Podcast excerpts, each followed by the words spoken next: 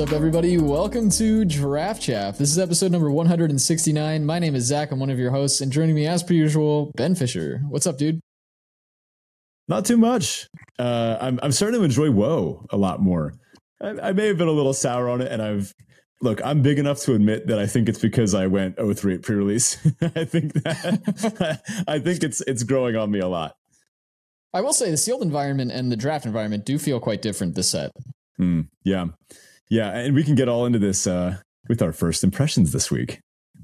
But before we do, of course, our usual housekeeping. Do check out the Discord if you haven't already. It's the best place to be to chat all things MTG. Come say hi, chat with the rest of the Traficionado community, discuss your picks, your trophies. Um, we love to celebrate folks getting trophies. We've got a scoreboard kind of uh, bot in there that handles tracking who's running up the leaderboards. I think Koga's in the lead right now with Ratafia not far behind. Ben, you're slacking. Uh, look, I said this was going to happen. I, am still going to make it's a true. solid effort. I'm going to make a solid effort, but uh, teaching takes time, and uh, unfortunately, I do have to prioritize the minds of the youth or whatever. So, uh, look, I, I could draft I on my lunch break sometime. there you go. And normally we would also. That's unfortunate. Uh, normally, this is also where we would pitch the Patreon, uh, which is the best place to support the show directly. But as we mentioned last week, we're kind of pausing the Patreon right now as we're kind of overhauling it, and we'll be relaunching it in November. Um, again, all current patrons will get October free, so don't like unsubscribe or anything if you don't want to miss out on free perks. Um, and then we'll relaunch in November. We'll have more dates on all that in the near future. Um, but if you do want to check that out and kind of see where it's at now, all the tiers are going to be updated and everything uh, in the coming months. But um, if you want to check that out now, you can do so at patreon.com forward slash draft chaff pod. All right, on to our crack draft type thing. Ben, this looks like a spicy late one. Yeah, we've got a weird one. I'm not sure if we've had a pack three pick three on crack a draft type thing. Not for a while, at least. Uh, if you are watching, this would be a good time to pull it up so you can see the full context because there's a lot of cards. I'll read over the gist of things. I've got a bit of a Grixis mix here. Uh, some good blue red cards, some good black cards, and a tricky decision here in pack three, pick three. So so far my deck, uh, let me just read you through some of the highlights. I've got a Snaremaster Sprite and a Rotisserie Elemental as good early drops with two Torch the Towers to back them up. So pretty good blue-red uh, beatdown start. Some of the good blue-red stuff. I've been slightly impressed with Aquatic Alchemist, as funny as that is. That card's I know, I know. Zach's making a face.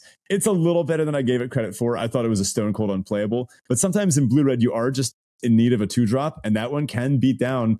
I lost a game of the day to two of them just beaten down. I have I have a confession to make. Yeah. I lost to one of these when I was playing a remotely aggressive deck and it was it was like one of those weird hybrids that like it was, should have been aggressive but the the draft didn't quite get there so it was kind of a dirtily aggressive mid-range deck. Mm-hmm. And they just had alchemist into 15 removal spells. yeah. Yeah, that, that just happens sometimes. Uh and I think Alchemist is one of the cards that improves with the player's skill. Uh, like a player knowing when to fire off a, a removal spell to maybe um, set up a double block and then use the removal spell to just really get your opponent with the uh, the alchemist. Look, I've gotten got by that type of interaction before. I'm I'm guilty of that too. Anyway, going up the curve, um, still at two, we've got Picklock Prankster, uh, Spell Stutter, so some good blue interaction, and an Extraordinary Journey, which is technically a two drop really strong card in blue. Doesn't necessarily need to come down on turn two. In fact, it's better on turn six than than two, and better on turn four as well. And a prophetic prism. Uh, some mocking sprites. I've got three of them, so really set up for instants and sorceries, such as a quick study. I've got an, uh, an ice out and a flick coin, uh, a galvanic giant, uh, twining twins. So kind of looking to get the white half of that off of the prophetic prism. Uh, I've got a Johann, the apprentice sorcerer, the uh, blue red uncommon, and I got a hearth elemental up top. Now, that's all the blue red stuff, but during pack two, I kind of dipped my toes into blue a little bit. I picked up a Spellscorn, or into black rather. I picked up a Spellscorn Coven, uh, which I figured I could splash off of the prophetic prism. The uh, adventure side of it, it sort of acts like a remand. Solid card. Uh, I picked up a Barrow Naughty to kind of go with these other fairies, and I picked up a Candy Grapple, which is probably top two commons. It, it's between that and Torch the Tower. So definitely look, best black common. Oh yeah, easy. So I've got what three of the best removal spells in the set just in my pool. But a Grixis pile isn't necessarily what you want to be doing. So now uh, I have a little bit of fixing. I mentioned the prophetic prism. I picked up a crystal grotto.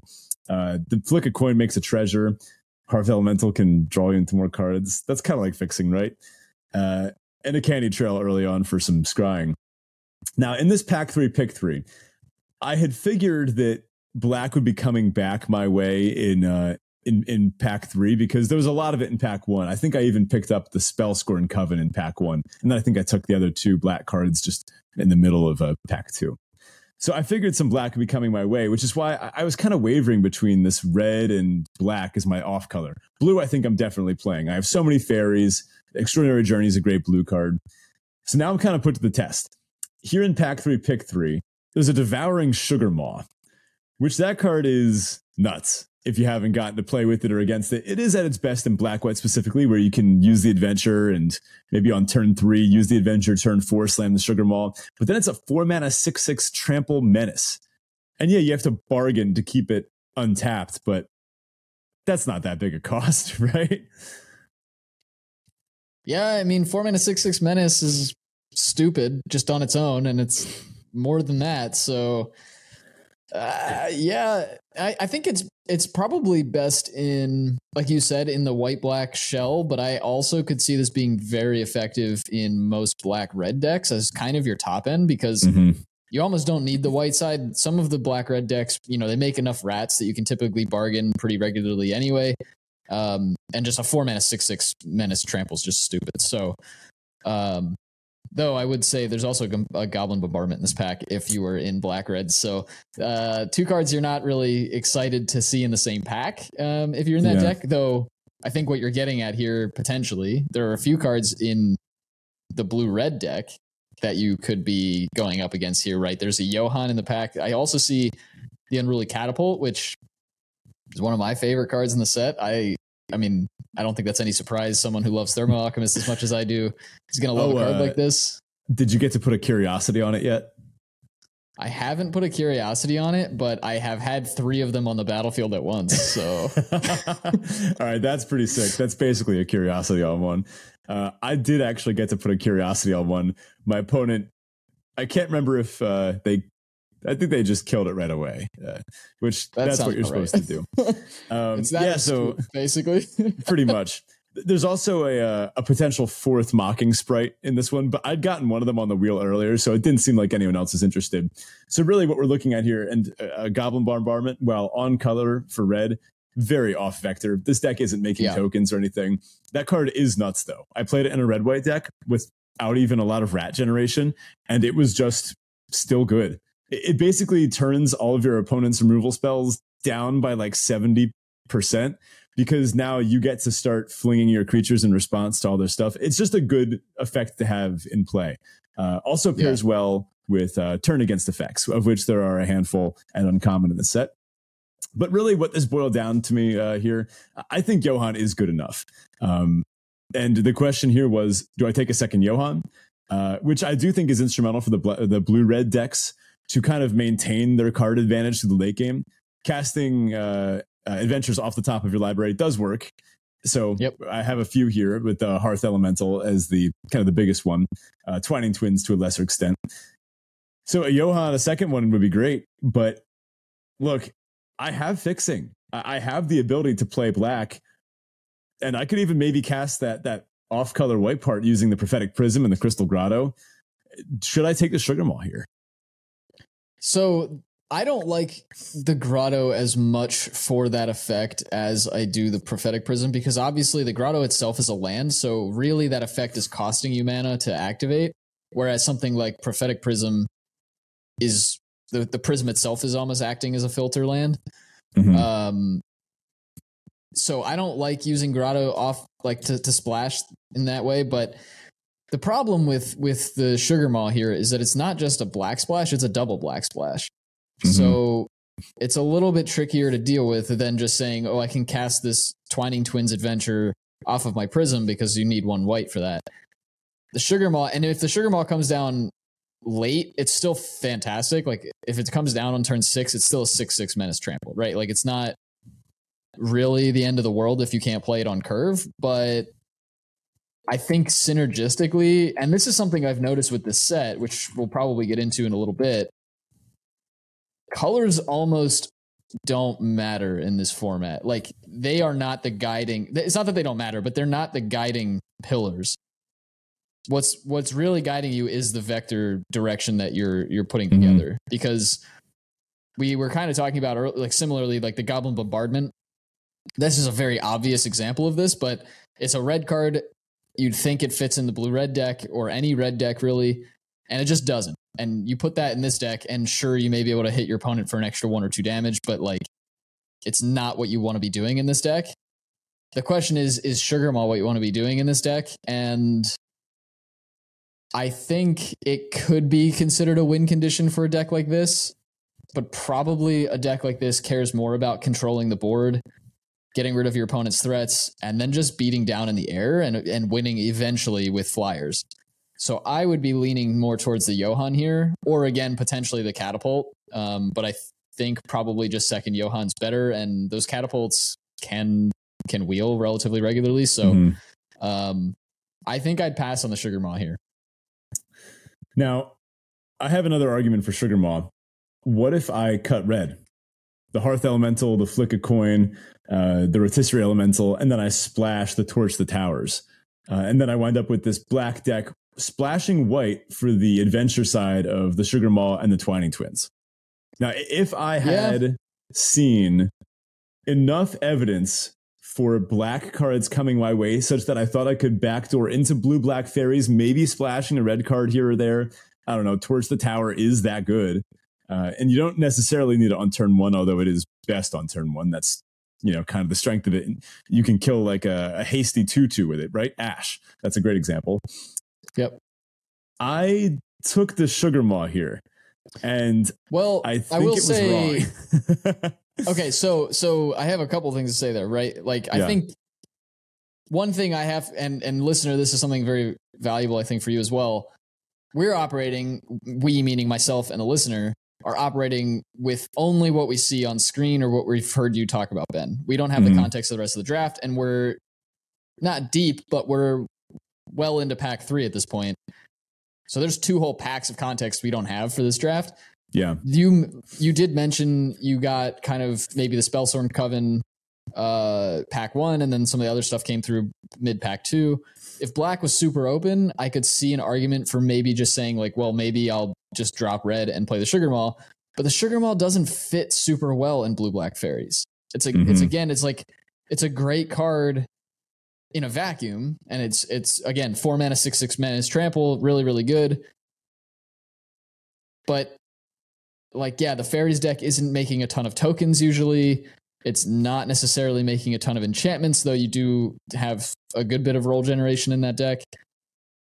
So it's like, how often are you keeping the Sugar Maw untapped? Well, I'm not sure.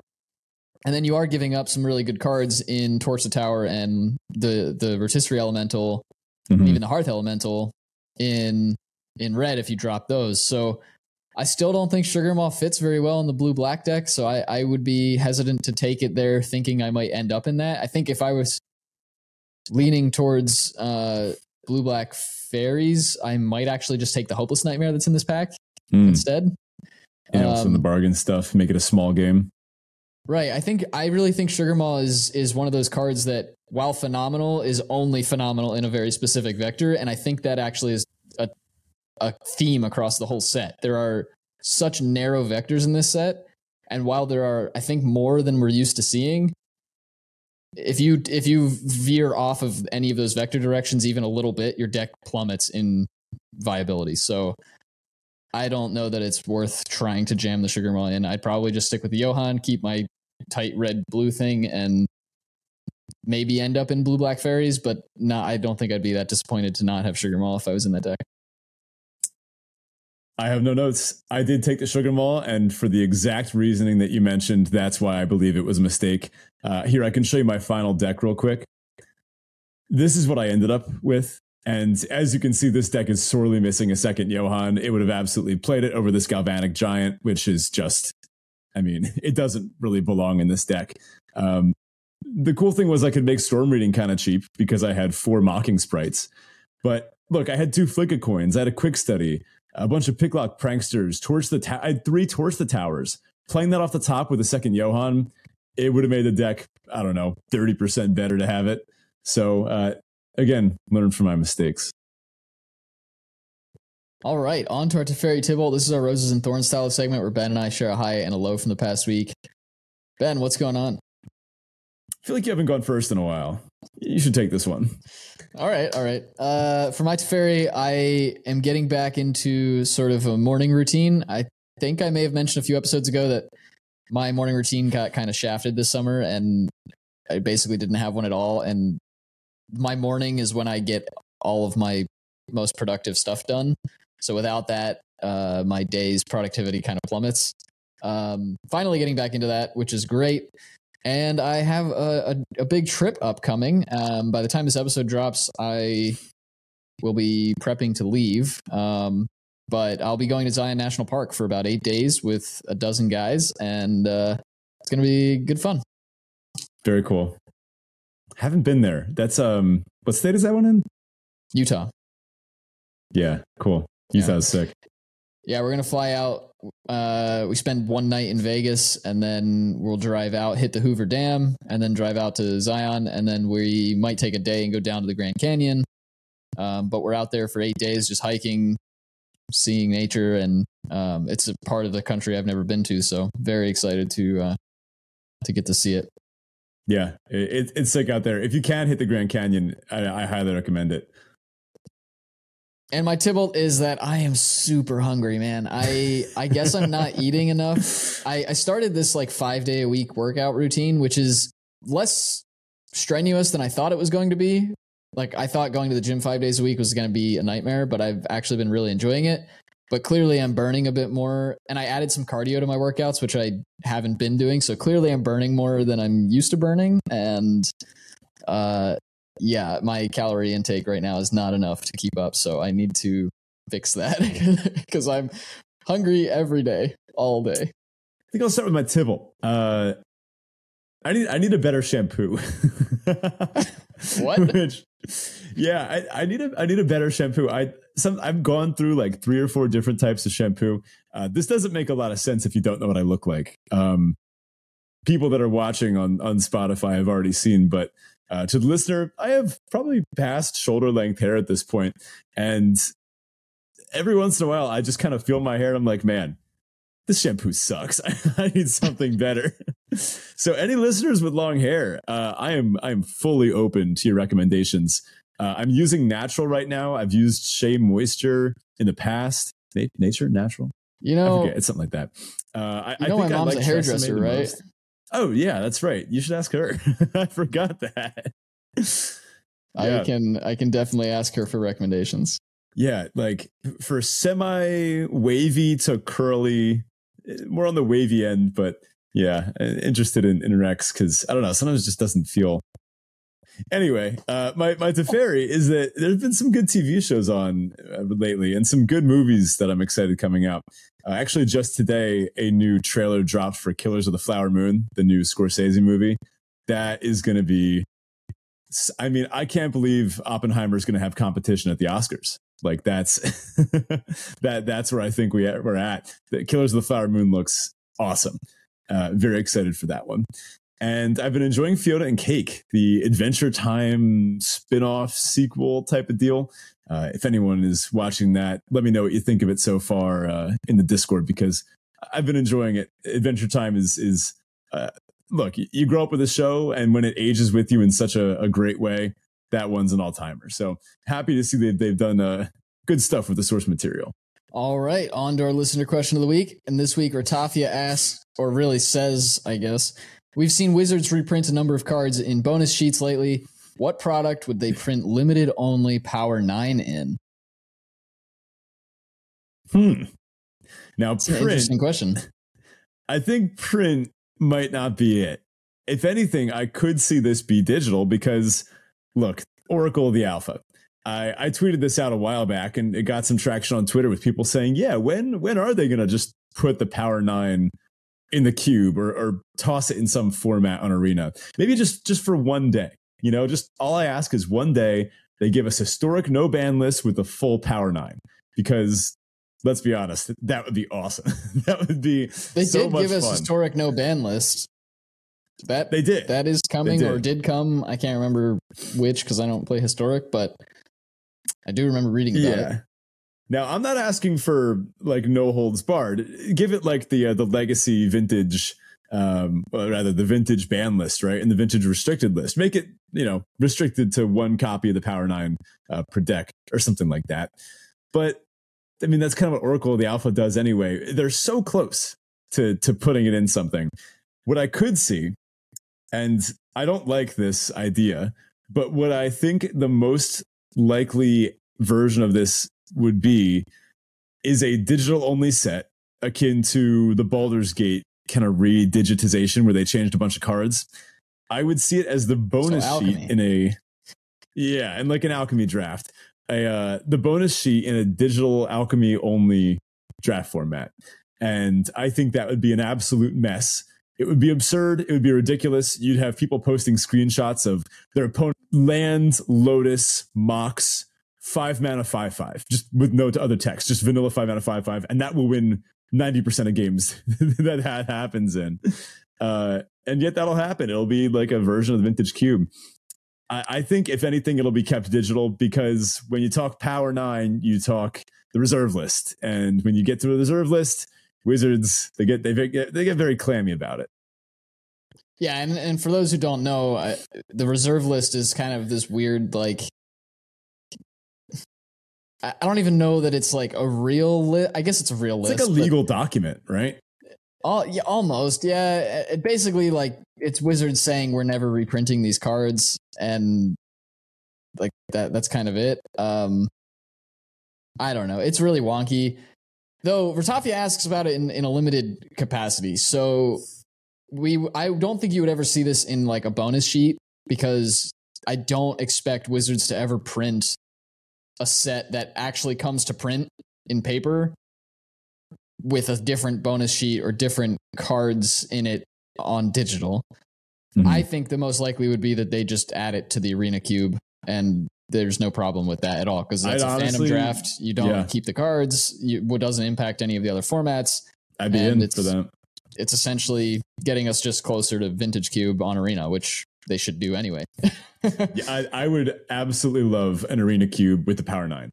I would I would take the losses to turn one rekindling Phoenix because every once in a while I would get the turn one rekindling Phoenix or turn one uh, Chandra or, or turn one like Lily even or just just turn one I don't know. You can't do that much broken stuff because we don't have as many wheels on Arena. We don't have as many like draw sevens on Arena. So you can't do the truly busted stuff and like exploration, um, fast bond. These, these but they should really just put symmetry. Like, they should just put literal vintage cube on arena.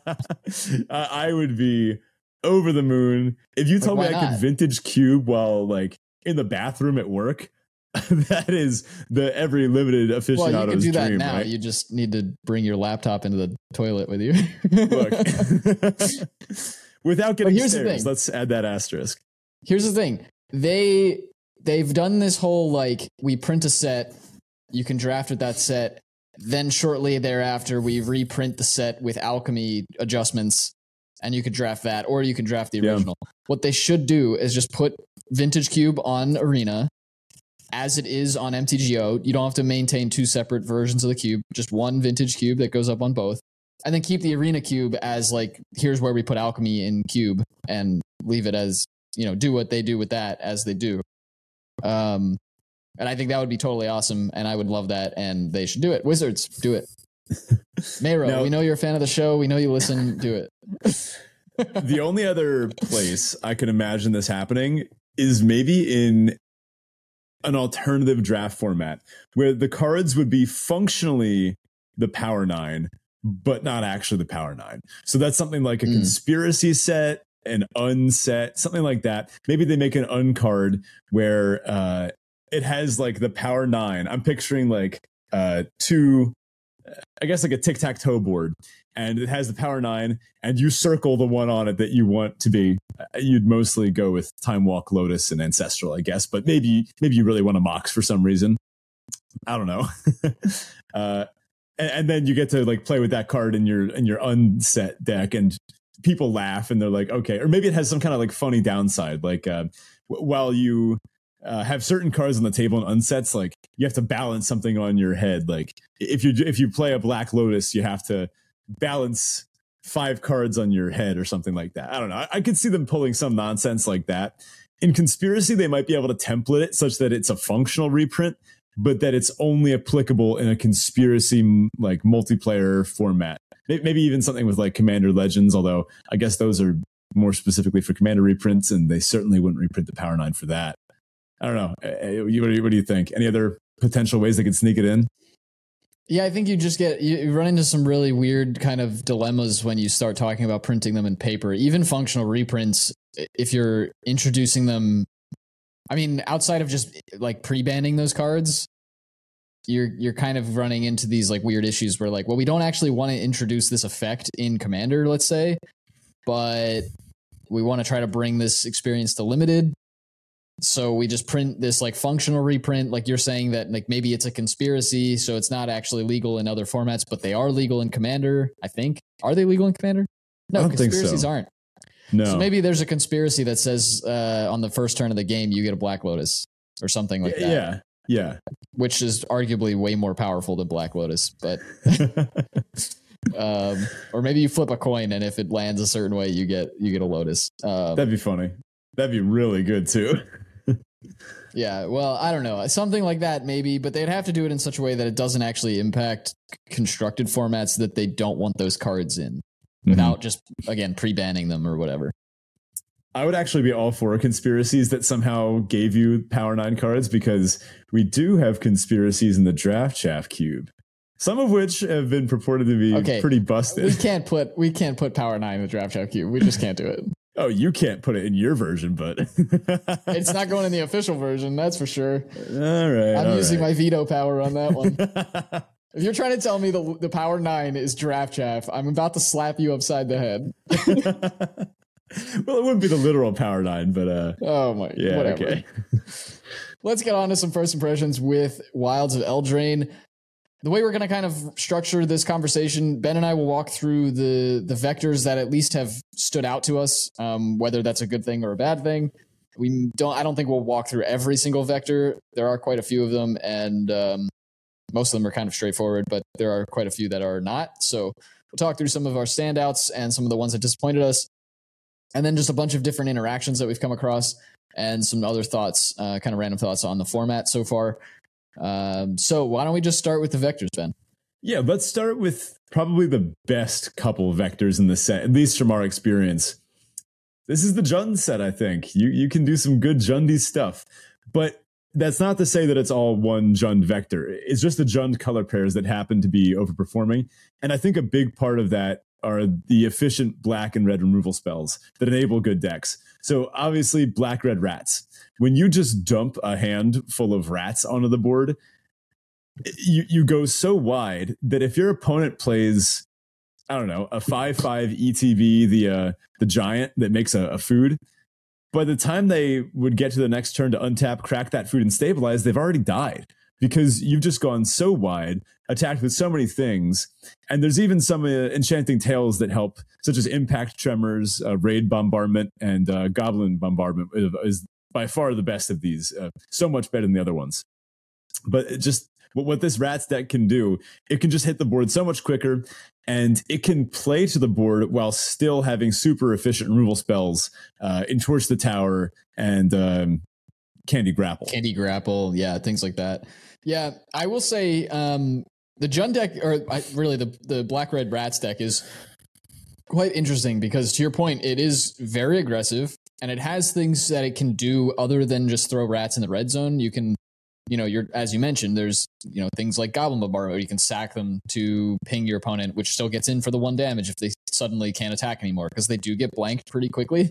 Um, yeah, but there are other cards like Totentanz that that can do different things to make them easier to attack. Um, tons of bargain lets you kind of leverage those rats later on when they're no longer useful in the red zone.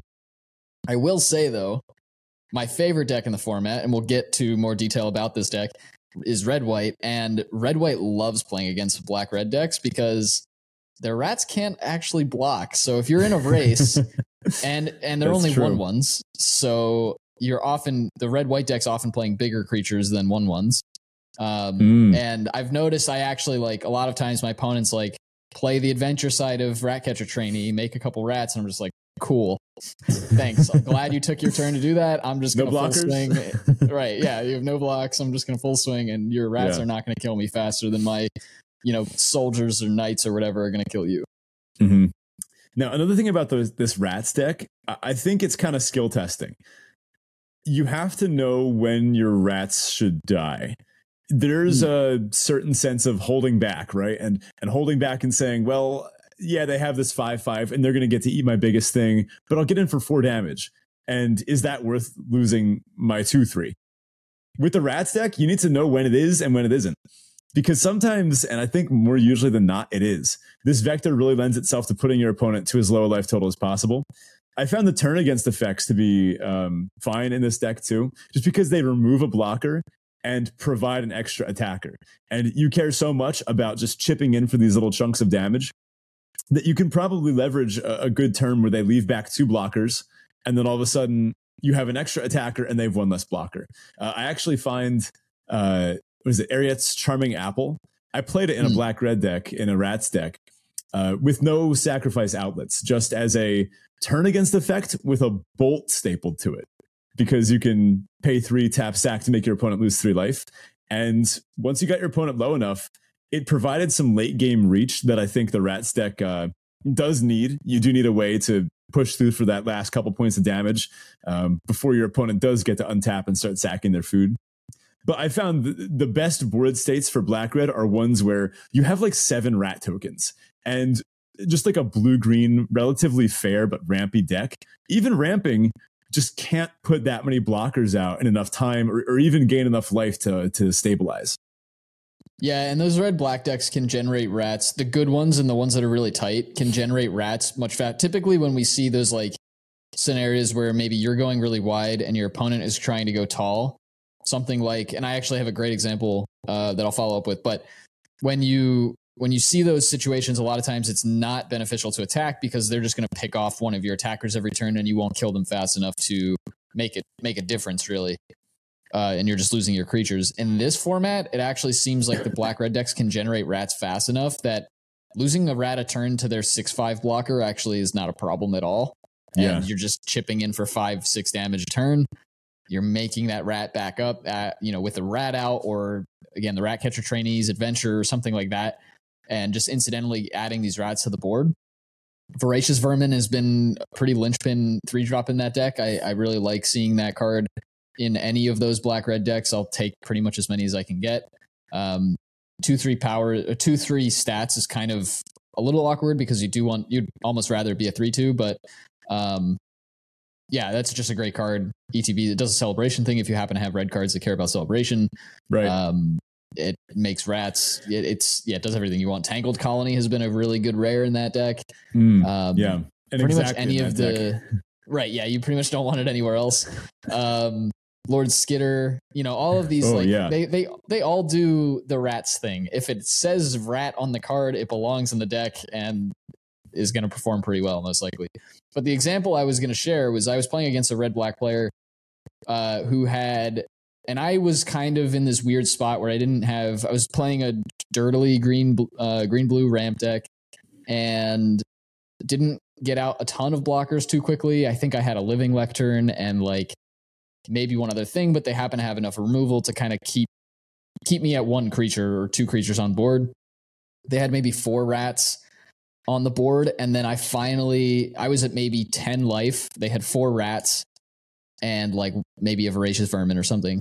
And I had one or two blockers. I finally got to six mana, cast my Balloonist Gatekeeper, say go. They slam Eriette's uh, Charming Apple. They got you. for lethal. Yeah, I was just like, oh, okay. Uh, Yeah, if that's your top end, like if that's your win condition, the the, it the works. apple is just it just works. Yeah, you don't need to sacrifice a creature. It's the perfect example of an on vector card, right? It, Yeah. it removes the blocker, it adds an attacker, and it hits them for three sometimes. Uh, I had a game where I chose to make a treasure with um, Charming Scoundrel, knowing that then on turn five, I could uh, slam the apple and then activate it in the same turn because I, that was a turn five kill with with that play. Um, something else about the Rats deck when you're playing against it, I- I guess having played with it a couple times, uh, it's not good to have a small board. You want to have as many things attacking as possible. So when you're playing against the Rats deck, think about what has to happen for you to stay alive. You need to make some tough trades. That means sometimes you're going to have to trade your 2 1 with the Rat. And that doesn't feel good. And maybe it puts a counter on their, their uh, vermin, right? But maybe you know that your only real out here is the top deck removal spell for the vermin. And that, you know, putting that, that counter on there is just what it's going to have to come down to. Yeah, yeah, they they really care about creature density in that deck and getting their board to basically not have creatures on it is kind of your number one priority uh, when you're playing against them. It's not always the easiest uh, or more most straightforward matchup playing against black red in this format. There there is Mhm. a lot of nuance to that deck, and it can be I don't want to say easy to shut down, but it, it can be straightforward to shut down.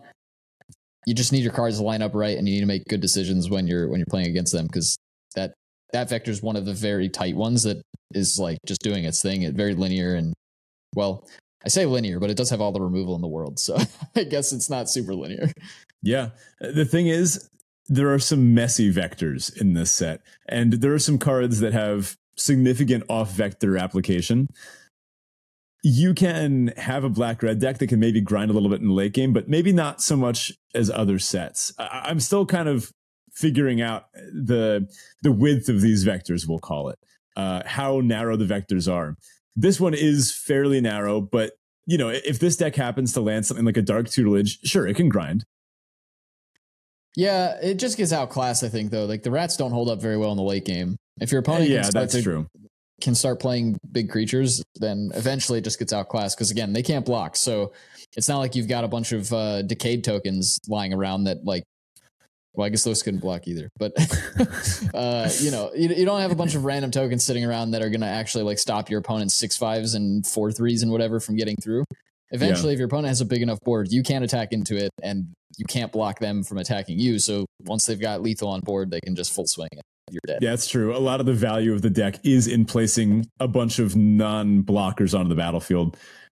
You can win against the black red deck if you just land a well timed Hamlet glutton, and then Yep. they're at like 12 from you chipping in throughout the game, and then they go, Oh, uh, I guess I'm just dead because I can't race that. Uh, let's uh, let's chat about a, a similar deck that involves some similar cards, but is basically the other end of the vector spectrum, and that's black green. Now, the funny thing is, I think the black commons and uncommons tie these vectors together. There's just such efficient removal spells and efficient interaction. But black green, we can talk about the food vector specifically, but as with a lot of the green decks in this format, it can involve these multicolored, splashy piles or or what have you. But the black green food deck specifically, uh, it, it's it's very solid. And food in this uh, in this set, this vector is much stronger than food in uh, in Lord of the Rings. So get the Lord of the Rings like white green Hobbit food deck out of your head. This is where food's at. If you haven't had a, a Greta active against you, uh, Greta is the black green uncommon. ETBs to make a food. You can pay green to sack a food and put a counter on something at sorcery speed, or you can pay one in the black, sack a food to draw a card and lose a life. I- I've had games where you're in these like kind of mid-rangey, grindy decks, and maybe I'm playing like uh, blue black or something, and I'm running a little low. I'm like drawing my fairies in the late game. My opponent slams a Greta, and I look and I see they have three food. I'm like, oh, I guess I just lose. like they're gonna draw immediately three cards off of this thing. It's a really good piece in the late game for that. Plus, it stabilizes early. Uh, I, I used the Greta to trade off against a red white deck earlier today, where they attacked me with a 3 1 mouse.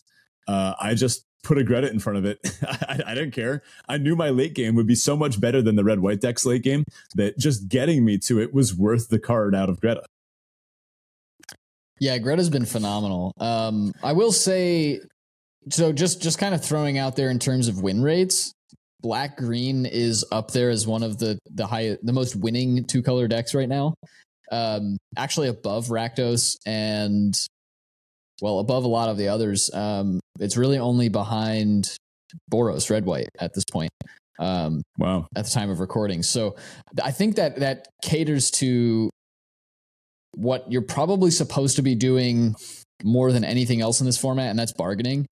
Black has tons of bargain cards and tons of ways to make cards that you can bargain away, and green has tons of bargain bargain cards and also tons of cards that you can bargain away as well. So they they marry very well together, and I think that leads to kind of being able to do this mid rangey kind of stem the bleeding against the aggro decks early and then also just go way over the top in the late game against the decks that are going big. You can still battle with both. And you have access to all sorts of crazy stuff in terms of ramp to get you to like, yeah, ramp out your big creatures early. You've got all that removal in black that is really good. And you have access to a bunch of creatures in both colors that that fight well or do um, or act as removal spells functionally, like things like Faunsbane Troll and such like that. Um, Black Green's been a fun one, but I think it's it's one of the more difficult ones to put together in a in a good version of it, right? Like I've seen a handful of those decks that just don't feel very good and they just seem to be dirtily and aren't really doing anything. Um, I've seen a few that are quite tight and seem to have a really strong vector. All all the cards are kind of doing their thing, and I think that's the name of the game in this format overall is really like every card in your deck needs to synergize with every other card in your deck. You can't really have just like these one-off cards, and that's kind of what I was getting at with the Sugar Maw decision. Um, you can't just really have these mm-hmm. like one-off cards that seem good but don't actually do anything with the rest of your cards. Right. Who would have thought vector theory ap- applies again? The tighter your vector, the better. Uh, we should shout out the uh, gingerbread hunter I think that one can really tie this black green deck together because it For does sure. what the deck wants to do. It interacts early with a solid removal spell and a puny snack, the minus two, minus two. And then you just slam a five mana five five ETB make a food later. Sometimes when it works out, you end up just slamming the five mana five five. Maybe your opponent has a bunch of one threes, and there's no way to to leverage that minus two minus two. Uh, but this is one of the top 15 cards in the set right now on 17 lands. That's an uncommon, on par with some of the best rares in the set. Uh, so it's definitely a high pick, and it's also pretty easily splashable. Maybe if you're in like a blue green deck, you can definitely splash that puny snack. Or maybe if you're, I don't know, splashing green cards is always a little weird, but you can be in blue black and splash this card. Now, uh, at this point, I think we should address red white because currently the fourth best card in the set by game and hand win rate is Imodane's Recruiter. Imodane's Recruiter. Yeah, we, we did call this one as being pretty busted, and uh, we we were right. This card is awesome. It is just a I, giant heroic reinforcements. I still think we undervalued it in the format. I, I agree. Yeah, as as like, good as we thought it was, we didn't know. We were pretty high on it, but it is so backbreaking in this format. I mean, the fact that you get to split it up over two turns, it generates those two attackers for you, which can also be bargained away if you need them to be. They help set up good blocks and attacks. Those things have vigilance. Um, and then it just comes down again. So it's three bodies, buffs your whole board. They're just like, even with your opponent knowing the buff is coming, it's it's not a, it's it. not enough. Yeah, you, they they just can't do anything with, about it. And those decks, I mean, Imodane's Recruiter is a finisher in pretty much every red white deck. If you're if you're not basically don't pass this card. I I got one pack two pick six the other day, and I was just like, stop. Like I wasn't even in red white, and I took it because I could play the white side, and I, that, that's just fine. Yeah, like if you're in blue white, you would still take this card. You'd play the white half, and then you'd splash the red. I mean, I do want to see which uh, maybe Sierkovitz can cook up some data for us about.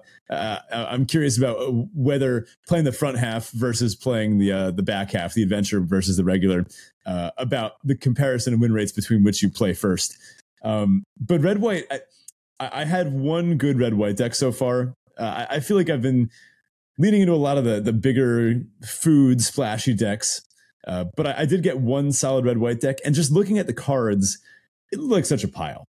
I'm playing like two mana three ones with like not too many abilities. These like celebrate things, just yep. one mana two one mice, and I'm like, there's no way this deck can put together wins in a modern limited format. And yet every and single it time, does. it just does. You just can blaze over your opponent trying to do these slower things.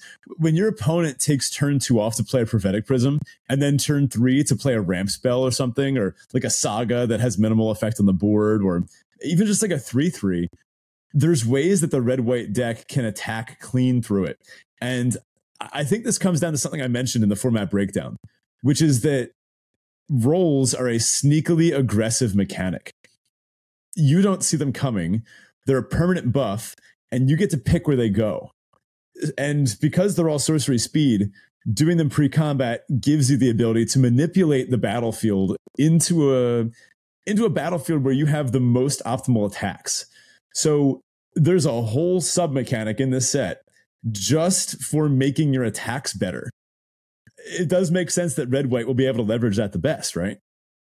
Yeah, and I'll also say red white predominantly generates young hero roles and so yeah. there's like weird, dirtily like, you know, you're you're the the rats with celebration that become three threes, but are otherwise three ones. Where young hero roles so well because yeah. young hero only checks toughness.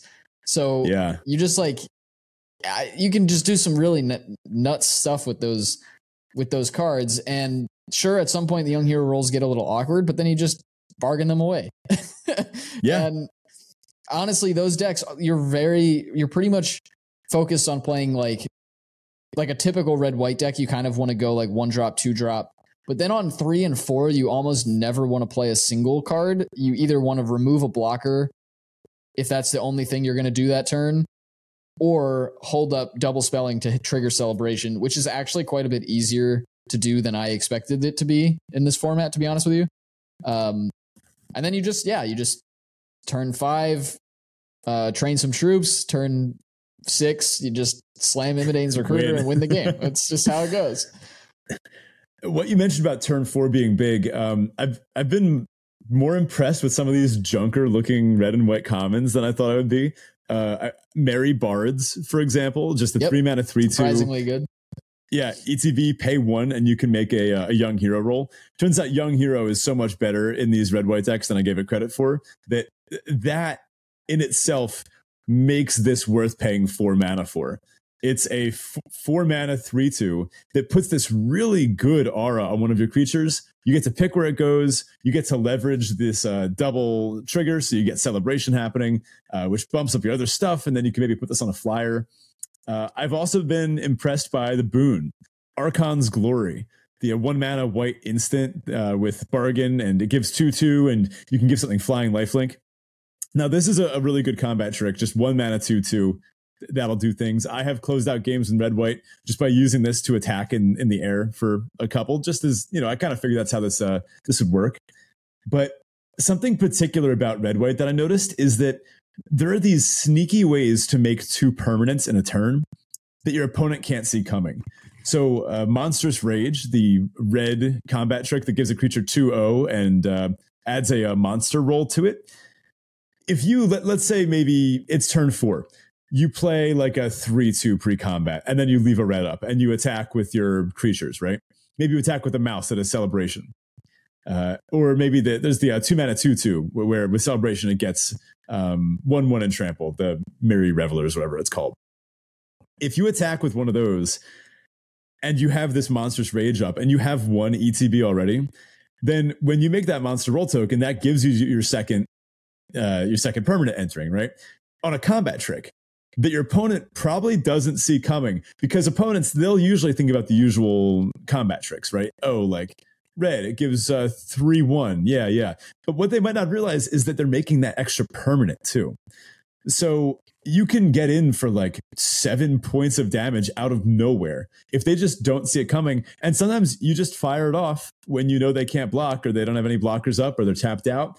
And you just get in for like five extra damage off of one of these dorky little two mana three ones or two mana two twos, uh, just by kind of leveraging these these instants that make permanents, right? On the flip side, there are also permanents that make instants in adventures. So uh, I found looking at my land spell creature ratio to be very interesting in this format. You really hmm. have to dig deep. You could have a blue red deck with 15 creatures in it because so many of those creatures have adventures on them. You could have a red white beatdown deck with only 11 creatures. Maybe you have three copies of the Hopeful Vigil, right? The uh, the enchantment that be used to make a 2 2. Or uh, maybe you have other weird things like Monstrous Rage, which sneakily make an extra permanent. It, it, this makes the celebration mechanic play out a lot better than I expected.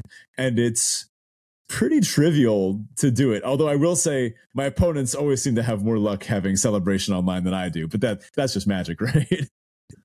Yeah, I guess so. I I I agree though. It is a lot easier to to set up celebration than I originally gave it credit for. And then you have cards that are like well, I, I guess not the most efficient things to be doing, something like stockpiling Celebrant is just gonna be great. Like bouncing your uh hope your hopeful vigil with the stockpile yeah. Celebrant is just phenomenal. Like you just feel really good doing that because you can almost always play them in the same turn, trigger all your celebration stuff. That feels a little awkward because you're playing three permanents that turn, but you know, whatever. Yeah, stockpiling Celebrant is one that I I want to go deeper on. I haven't gone super deep on it yet but it's so close to being a three mana three two draw card, and that is basically my favorite card. That's I, I, love that that kind of thing. Uh, a white creature that draws a card on ETB, and in the right deck, this does. You can use it to get back like a prophetic prism. You can use it to maybe the most brutal is with Princess Takes Flight. When you bounce that, it just leaves the creature exiled. We'll chat about that card in a bit. Princess Takes Flight is such a busted broke uh, uh, build around in, in, some decks. Uh, red white, it, it is really performing well, I, and I want to keep drafting it and get some more reps in with it because I think I was undervaluing some of these cards that admittedly look bad on their on their surface. I think uh, now I've had them recontextualized with slightly better format knowledge. Um, I'd like to try some of these piles again. We should un- we should probably talk about its sad cousin blue white though, right? I'm yeah, it's depressing. Uh blue light is not good. It's it's got this very weird and actually there was a, a phenomenal thread put out today by Jason ILG, I think, on Twitter. And uh Jason like breaks down sort of why this vector didn't work out. And essentially it boils mm. down to this, right? It cares about all these tapping effects, most of which are temporary, not permanent. And anybody who's played a tempo deck in any format ever knows that if you're using temporary removal spells, which the tappers essentially are, you need to capitalize on them with with damage pressure or like red zone pressure. The problem is red uh, blue white can't do that. Blue white doesn't have enough good attackers to make it viable to tap down their opponent's stuff and then capitalize on that by getting in the red zone and pressuring their life total. Mm-hmm. Most of your like good, really the only like good attacker in that deck is the uh the Icewrought Sentry, which is the two three that you can pay two and it attacks to tap something down, and then it gets uh it becomes a four four, and it has that's vigilance. Something. Like that's a phenomenal attacker. It's an uncommon though. So you're, yeah. Like, you're lucky if you've got one of them in your deck. There are a few yeah. others, but basically all the celebration cards are bad in this deck. They're, the deck can't do enough to keep celebrating over and over again. You have this weird mix between like wanting to pin down your opponent's creatures, but then also uh like keep up counter magic so you can kind of get rid of your opponent's big stuff that you can't otherwise permanently deal with. Mm-hmm. And it just feels weird. And and I just have to say, like, I was on blue white for a little while. Like I was hopeful that it was going to be good and people just hadn't found the version of it that worked. But like I played against a blue white deck that had everything. It had Icewrought Sentries, it had Hylda, it had Hylda's Golden Crown. It had like it had everything and I handily beated them. It was a relatively close game, but I never really felt all that worried that I was going to lose ever. Was this that one you posted in Discord? Yeah. Yeah, that game was sick. I highly recommend listener awesome. if you haven't seen it, you got to go check out that, that game file. I actually posted a pretty good one too. So, so, some very good games happening in this set, which I think this early in the format, we're both enjoying these these good games. That's a compliment to it. But yeah, I, I gotta say, Uh, conversely, I did get wrecked by a Hylda. Uh, I was also playing in not that good deck though, so I, I want to say that maybe blue white will be the blue green scry deck of the format, where blue green scry in Lord of the Rings. I love that deck, and, and when the pieces came together, it was so cool. It was so much fun to play, and I still feel like I would have a lot of fun playing this nonsense tappy tappy deck, but I'm not going to lean into it, right? If I see a charade, I'm going to value it a little lower than maybe I would have uh, before. Am I still going to slam a pack one pick one Hylda? Absolutely, because I want to try this, and you know, I, I my heart's not as frozen as hers, so uh, I do want to try this at some point. But I'm okay conceding that there are better things to do with your white decks than than try to tap your opponent's stuff. Now, and this, but this kind of goes into what we were talking about with the kind of weird vector narrowness, I suppose, within this set.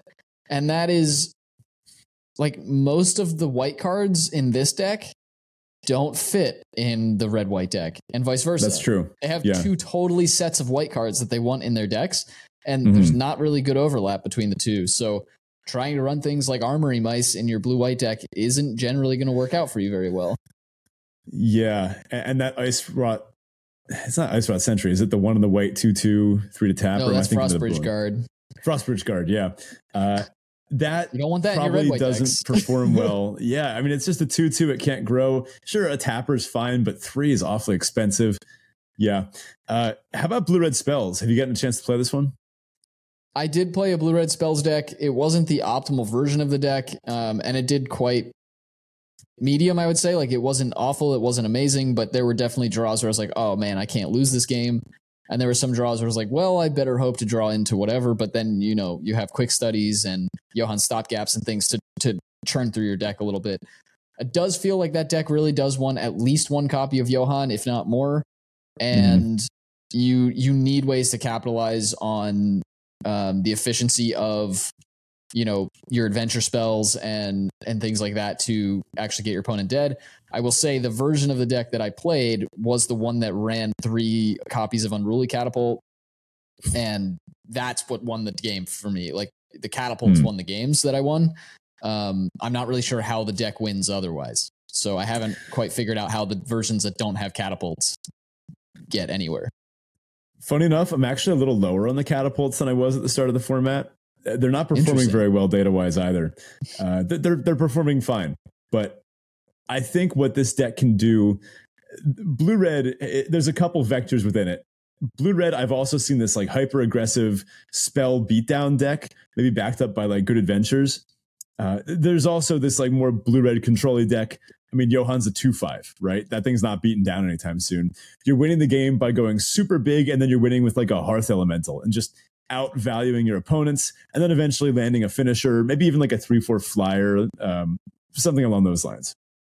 Now, funny enough, I think the uh, what's it called, the Apprentice's Folly, which you can kind of pick up at uncommon level because it feels like one is opened every couple drafts and basically nobody wants it except this one specific type of blue red where you have access to bargain cards that would be stuff like Johann Stopgap or Torch the Tower are the best of the deck. But there's other ones. There's the one um, uh, that one uh, wizard you can get that like snap cast something back to your hand, or uh, I don't like the one that puts a cursed role on one of your opponent's things. But hey, if you're playing best of three, sideboarding that against six sixes is, is fine.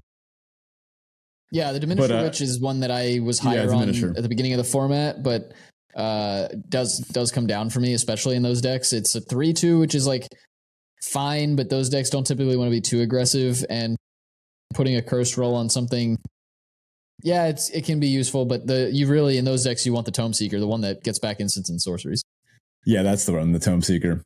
So this Apprentice's Folly, that's the uh, the four mana rare saga. When it ETBs, you make a token that's a copy of a non-token that you have that doesn't share the same name as something else. You get a copy something you haven't copied before. Uh, you can make a copy of one of your creatures. It gains haste cool effect. That's the first two chapters, and then the last chapter is you sack it, which is why I said it's good with bargain. Uh, oh, you, you, sacrifice the reflections and the uh, the folly. So if you can bargain it away before then, you get I don't know a couple three three hasters or whatever the best thing on your board is. Uh, it's not legendary, so you can even make multiple Johanns or multiple ever other rare you, you can get. Uh, I like this card a lot in, in particular blue red decks, and it, that's the kind of thing that does help you go over the top in the late game. I mentioned Hearth Elemental that also fulfills the same role. Even sometimes um, the uh, the discard spell, the format, the uh, the one in the red, put a wicked role on something, uh, discard a card, draw two. Even that's fine. But I found what really makes the blue red deck tick is uh, flick a coin. This card is sick. I love coin flicking. Uh, yeah, th- this card is is really cool. Uh, that's the uh, the two in a red. Deal one damage to any target. Draw a card. Make a treasure. And not only does that, you know, absolutely wreck some of these red white decks and red black decks. Uh, if you get to snipe their their vermin with this, the two one, you really got them. Snipe their mice with this, their three one. Boom, you got them. You're stable. It ramps you with the treasure, and it helps you splash off color cards. Now, I should know it helps you splash off color, but on vector cards. Maybe something like a Candy Grapple or another good instant or sorcery or a finisher like the Goose, the, the old uh, Goose Mother in this. That I think is actually a great finisher for the blue red deck. You can absolutely yep. put that in here with a couple of uh, copies of of um, uh, the coin flick. So flick a coin. I, I'm I want to push it and see how many you can put in a deck before you hit diminishing returns on. You know, maybe they just play all one threes and then you're like, uh oh, that's not good. But you can always put them at their face, right?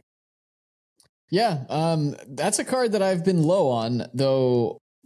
Like, I like what it does. I just don't know that I want to spend three mana on it. So, I mean, once you compare that, uh, combine that rather with like the the mocking sprites and such, then you're like, oh yeah, this just feels awesome. Um, it does a lot, and I think it is pretty useful. I probably should be putting more of them in my blue red decks than I am. So, I definitely will keep that in mind as I continue to draft the format.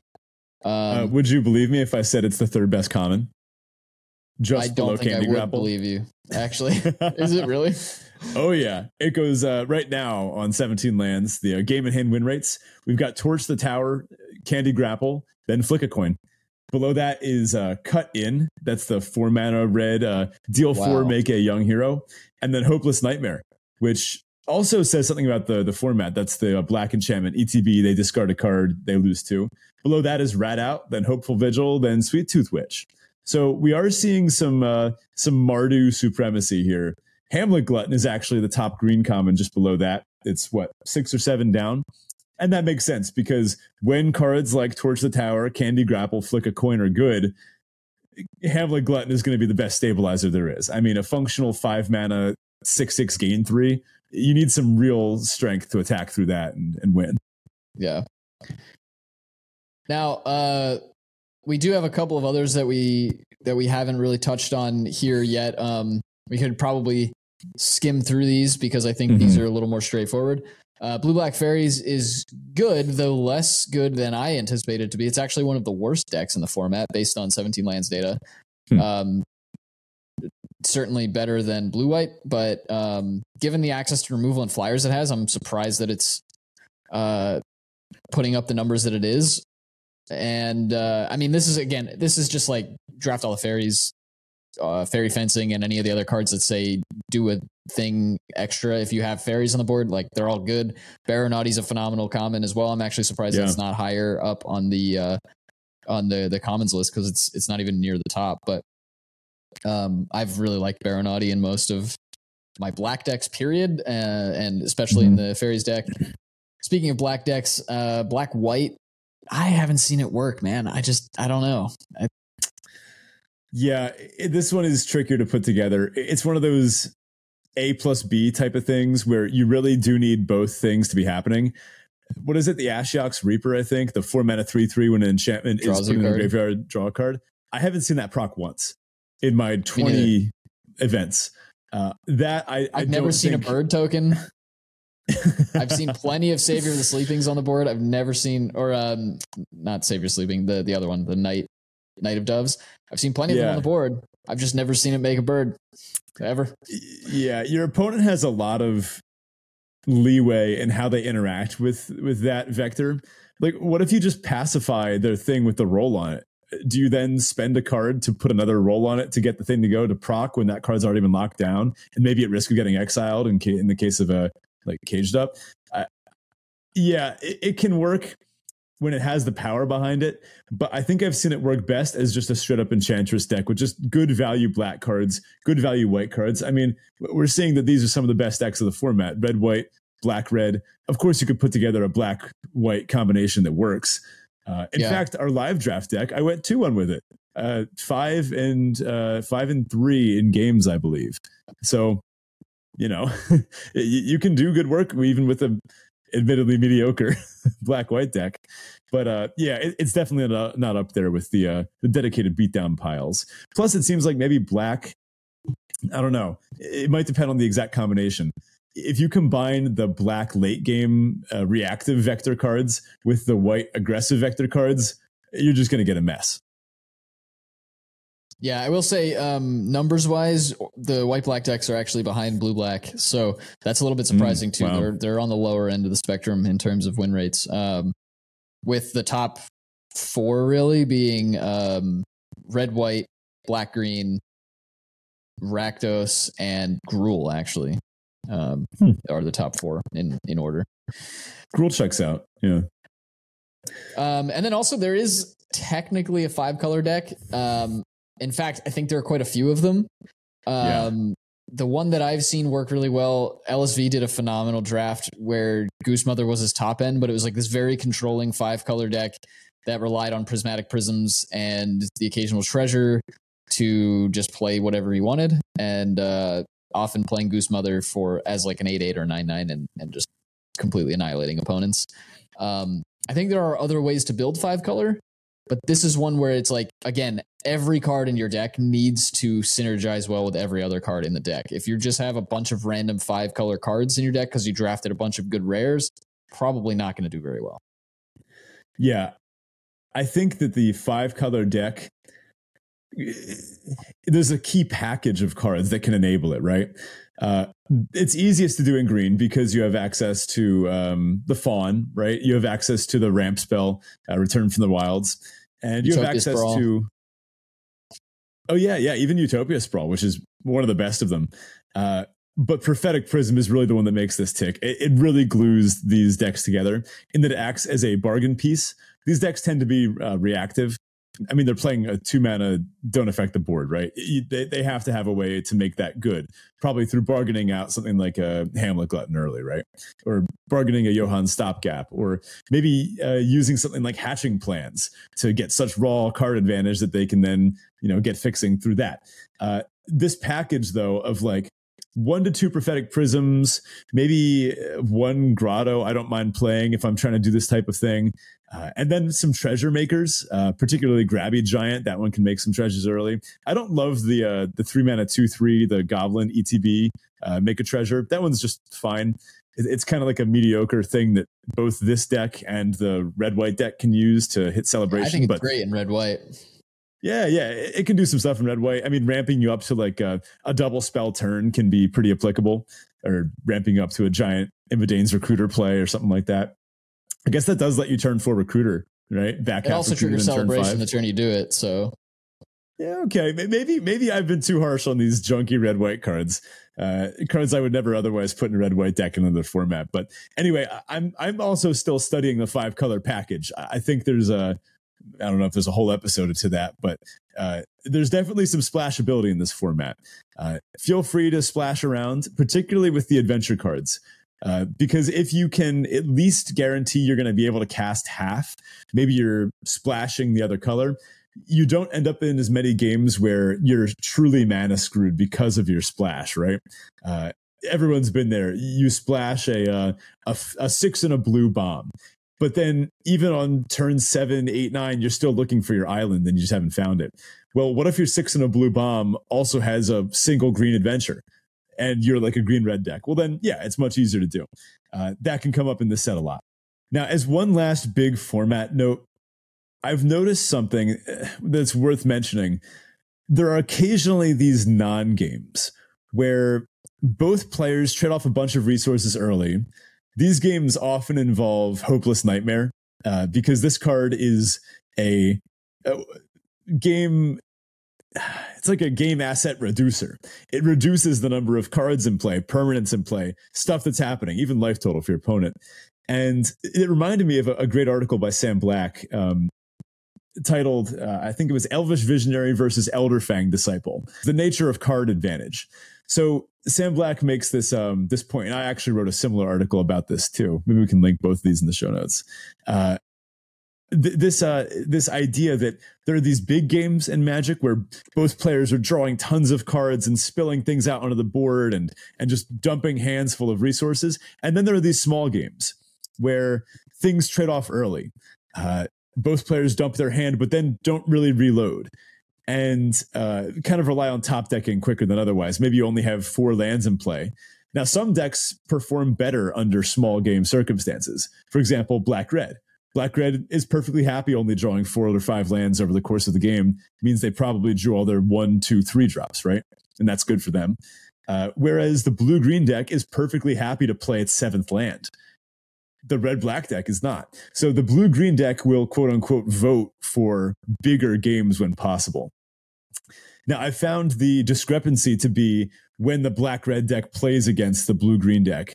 Sometimes you'll get a non game where the black red deck just plays its small games so quickly and so efficiently that the blue green deck never even stood a chance.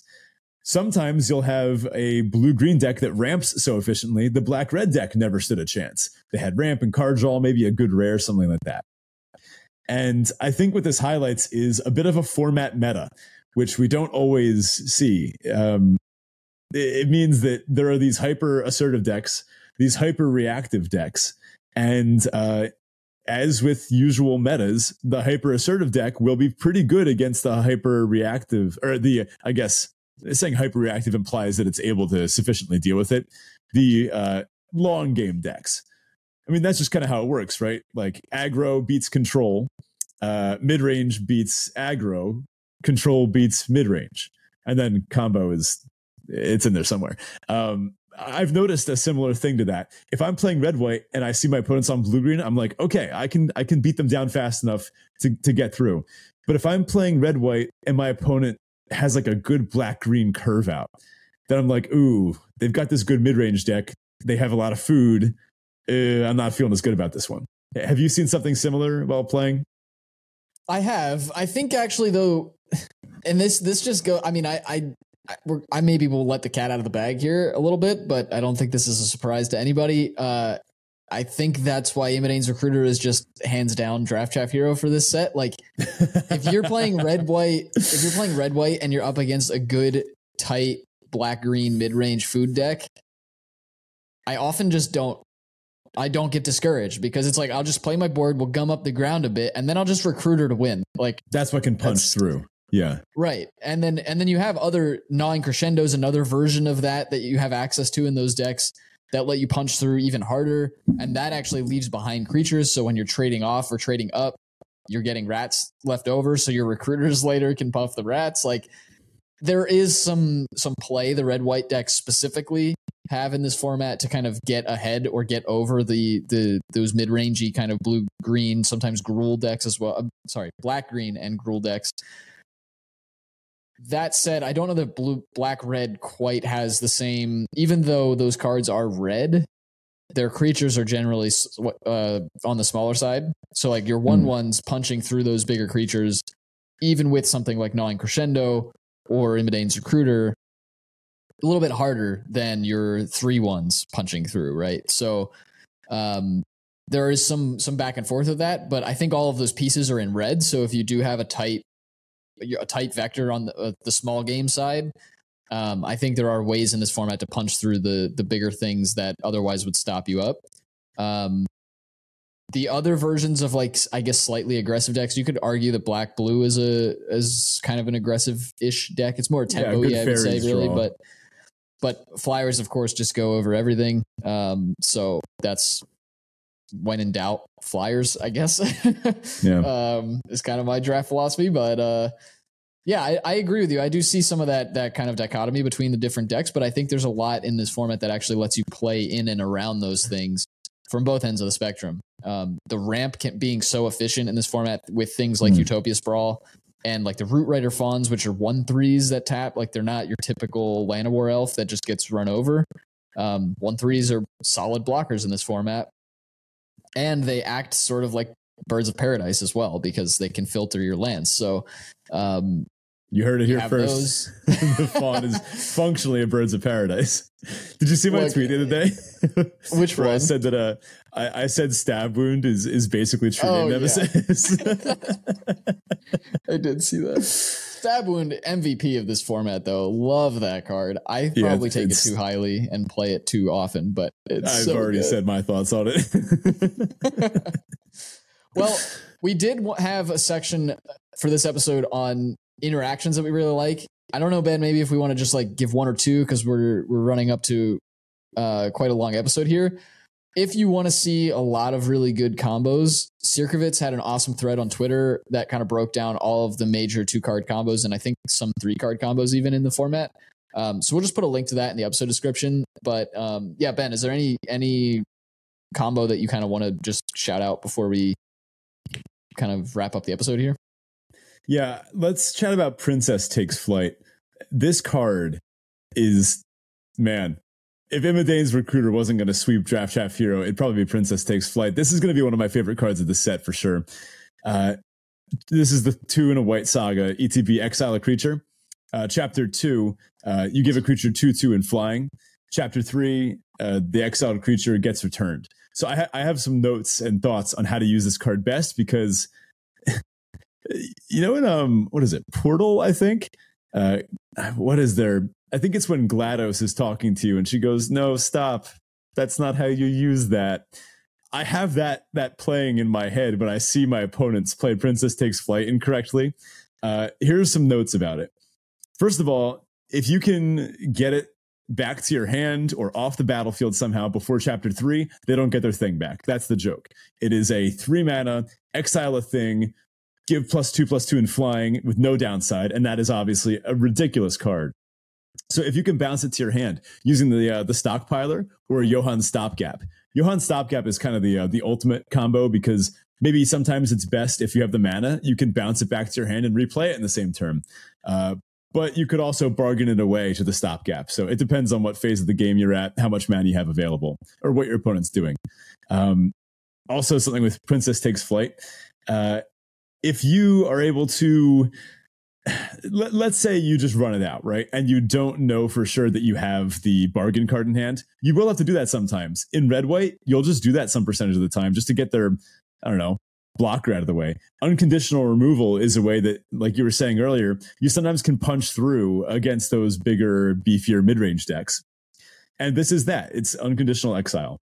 So, what you can do is you can set an upkeep stop and you can go to your draw step and see. I've actually had it happen where my upkeep, I top decked um, the like torch the tower or something stupid. Yeah, like a torch the tower or the uh, the one mana uh, two two flying, and that's obviously a really brutal draw. And then you cast it before your first main phase. It does have to be an instant for this to work. As if you needed more of a reason to put torch the tower in your deck. Here's one. Uh, you, you can cast this and then uh, it'll sacrifice the princess takes flight before your main phase. Something cool about sagas is they trigger on your main, not on your upkeep.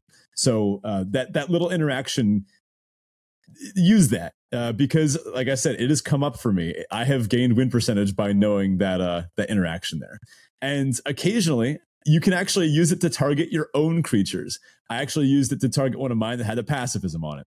And in that case, I did actually allow it to fully resolve and bring my creature back something funny actually happened. Uh, my opponent tried to um, grasp of fate it, so that then the grasp of fate would have the princess takes flight under it, and then it would have been a whole thing. I decided to save my creature by uh, using what is it, the Hylda's Kiss or whatever. It's the white that destroys an enchantment. I ended up destroying their O ring in response. So it, it was a very funny enchantressy back and forth this format definitely has some some interesting play patterns to it, and uh, I'm certainly not bored yet, and I'm enjoying it a lot more than I did during pre-release. So, well, that's good to hear. I'm glad that's the case. I'm enjoying the format as well.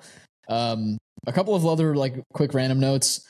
Um, I don't know that I'd call this a Prince or a Pauper format. Like it's not very rare dependent, but the rares are impactful, and when you put the right rares in your deck, uh, they do perform quite well. So seems to be a healthy format in my opinion. I don't think there are any rares mm-hmm. are just like, ugh, you know, like super grown test and okay, I guess I'm never to win now. There are some big bombs that do that, but they're not around often enough, at least in my experience, that it has ruined the format for me. Um, and there are enough of them, or maybe there are few enough of them that I get them too. I don't know.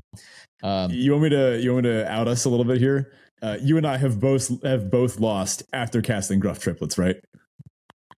Uh, well, I I know I have. I have too. um, yeah, yeah so although, it's good. Again, it's good, but it's not that good. I'll throw out there the only time I lost after casting gruff triplets was when I was at one life when I cast it. So. and uh, I died uh, to a really strong red white aggro deck that had just gone too big, too wide, and I had too few resources. So, uh, yeah, red white. You know, look, I, I, think I am supposed to like this format even more than I do already red white is my jam. I, I, just have to figure out what the good red white cards are. I, I'm still a little shaky on that. Yeah, well, and and I think that's kind of my next point on the format is none of the decks are trivial to build really. Like except maybe yeah. blue black fairies. Blue black fairies is maybe the only deck that I've ever felt is kind of quote unquote on rails. But Fairy. every other deck requires real thought to build properly and have like a cohesive, effective, powerful deck uh, which I really appreciate. I think that keeps the drafting from getting boring. And then, like you mentioned earlier, the gameplay has been uh, very dynamic. I think every game is is quite different because there are a lot of different vectors in the format, um, and they're so narrow that that allows for so many different ones to kind of pop up. Know your vector theory, folks. If you don't know vector theory, go check out our episodes on vector theory because it will help you gain win percentage in this format for sure. All right, that about does it for us this week. Thank you so much for listening. Do check out the Discord if you haven't already. We'd love to hear about it, uh, your your experience with this format, and uh, we'd love to see you over there. So do check that out. The link to that is in the episode description as well as on our Twitter page. And again, the Patreon's paused, but if you do want to check that out, you can find it at patreon.com forward slash draft pod.